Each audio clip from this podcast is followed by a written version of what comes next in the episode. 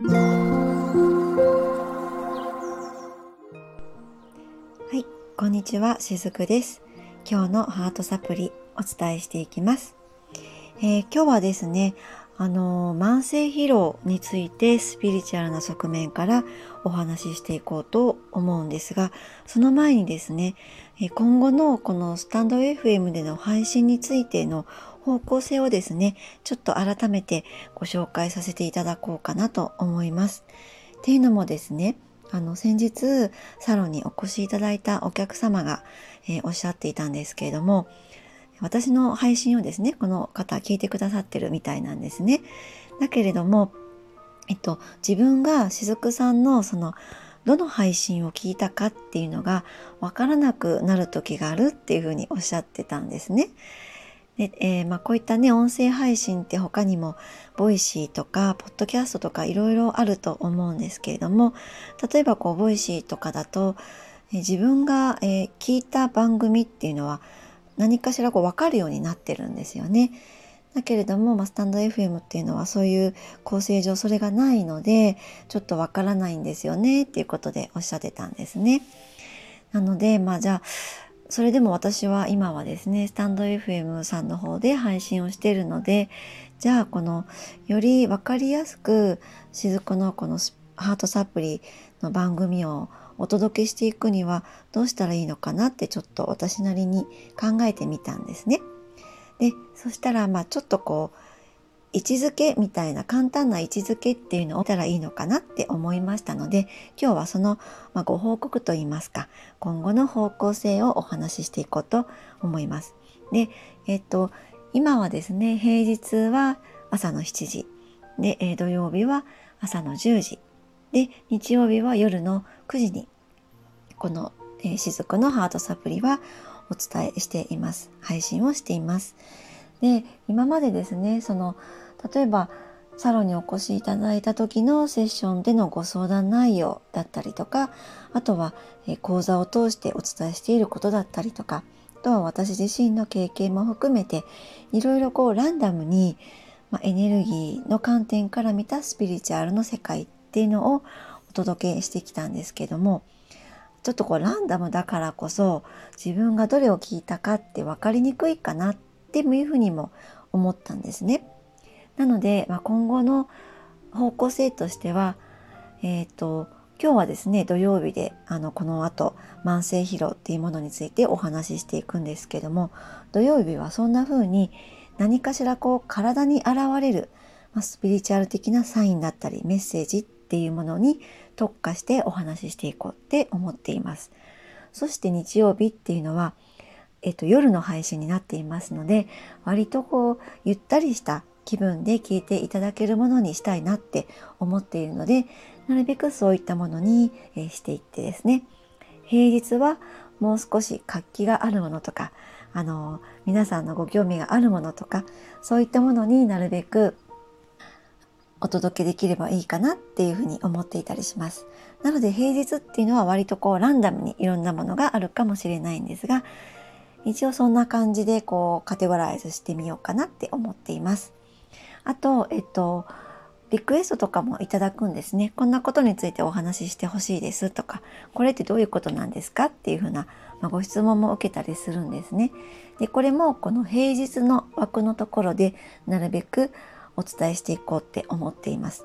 ただ、あの、もう朝の7時に配信しますので、あまりね、こう長々ダラダラとお話はあまり良くないかなって、あの、聞いてくださるね、方の時間もありますので、それはちょっと避けたいなって思っていますので、より深くそのいただいたご質問に対するお答えとか、リクエストに対するお答えっていうのにより深く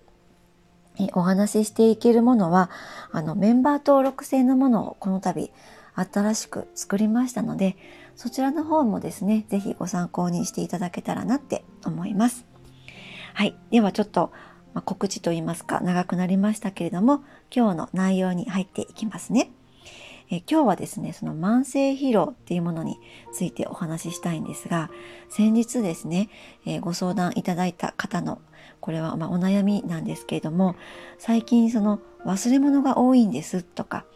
うっかりこう物を落としてしまうことが多いんですっていうふうにおっしゃってたんですね。で、その方はまだお若い方です。えっと、私と同じ40代の方なんですけれども、もう最近の悩みがそれだっていうふうにおっしゃってたんですね。で、例えばそのお財布をどこかに忘れたりとか、えー、鍵をどこか自分の洋服のポケットに入れたんだけれども、それを忘れてしまったりとか、あの、ここ1ヶ月ぐらいで立て続けに起こっていたそうなんです。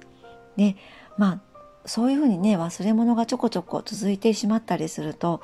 あら、私老化現象かなって、やっぱりふっとこう思ったりすると思うんですね。で、その方も、もう年なんですかねっておっしゃってたんですけども、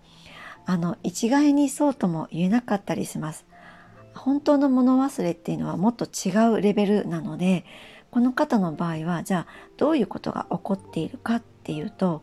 これはもうまさしくその慢性疲労なんですね。で、この慢性疲労で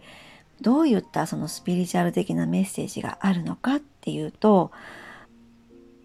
あなた大切な何かを忘れていませんかっていうことだったりします。この慢性疲労っていうのは慢性的なエネルギー不足の状態なんですね。えー、どこかで自分のエネルギーっていうのが奪われているような状態です。で、一般的に多いのは職場とか、あるいは家庭っていう自分にとってごく身近な環境で起こったりしています。カウンセリングとかでですね、あのそういった方のお話を聞いていますと、さらにその背景には、その親御さんとの関係性も深く関わっていることも少なくはないんですね。で、えー、このね、ご相談に見えた方っていうのは、えー、独身で、えー、親御さんとも離れて暮らしていらっしゃるんですけれども、この親御さんをですね、ちょっとリーディングさせていただいたら、この親御さんっていうのがちょっとこう弱いタイプの方だったんですね。えーと、ちょっと精神的に依存しやすい傾向の方だったんです。なので、まあ、そういった親を持つと子供っていうのはこれが成人していなくてもですね子供のうちから私が自分私が親をしっかり守らないととかこの家庭を守らないとっていう意識が働いていっちゃうんですね。でまさにこれっていうのが完全な自己犠牲になっていってしまうんです。でこの方のエネルギー不足っていうのの源泉はそこにあるんですね。もう無意識のレベルでそういった自己犠牲をやってしまうのでどんどんエネルギーっていうのは枯渇していくんですね。なのでまあ普段は仕事でエネルギー不足になって例えばたまに実家に帰るとしますよね。で普通ならその実家に帰れば、えー、エネルギーが満たされてまた普段の生活に戻るっていうこともあると思うんですけども、まあ、この方の場合は実家に戻るとこうさらに疲れが増してしまうなんだかこう癒されずにまた自分の家に戻ってくるっていうような状況だったんです。なので、まあ、この方の場合っていうのは職場でもその実家においてもエネルギー不足っていうのを起こしているような状態だったんですね。で、えっ、と、これをですね、スピリチュアル的な側面で、そのエネルギーの側面で見ていくと、この方の魂の望む方向と、今、あなた違う方向に進んでいますよっていうサインだったりするんですね。ここからその先ほどの忘れ物っていうものに話を戻してくるとさらに見えてくるメッセージがあります。それがあなた大切なものを忘れていませんかっていうことなんですね。あなたにとって一番大切なのはあなたの人生ということ。親を大切にすることは素晴らしいことですが、あなたの魂が喜ぶような生き方は本当はもっと素晴らしい。今大切なものを見失っていますよって私にはこういうふうなメッセージが届いたんですね。魂が喜んでいる時っていうのは自分の奥底からこうエネルギーがふつふつと湧いてくるような感覚です。泉のようにエネルギーが湧いてくれば慢性疲労になることはないんですね。そして自分らしく生きることが回り回っては結局親を守ることにもつながることになったりします。これはですね、あの、親と同居しているしていないに限らず親とある程度距離を保てていたとしてもあのエネルギーレベルではですねまだ親と意識のどこかでつながっていたりすることによってこういったお客様のようなことっていうのは起こったりします。でまあ慢性疲労はそういったことでも起こっていきやすくなるわけなので今日はこういった慢性疲労についてまあ、どなたかですねヒントになることもあるのではないかなと思いまして配信をさせていただきました今日も最後まで聞いてくださりありがとうございましたしずくでした。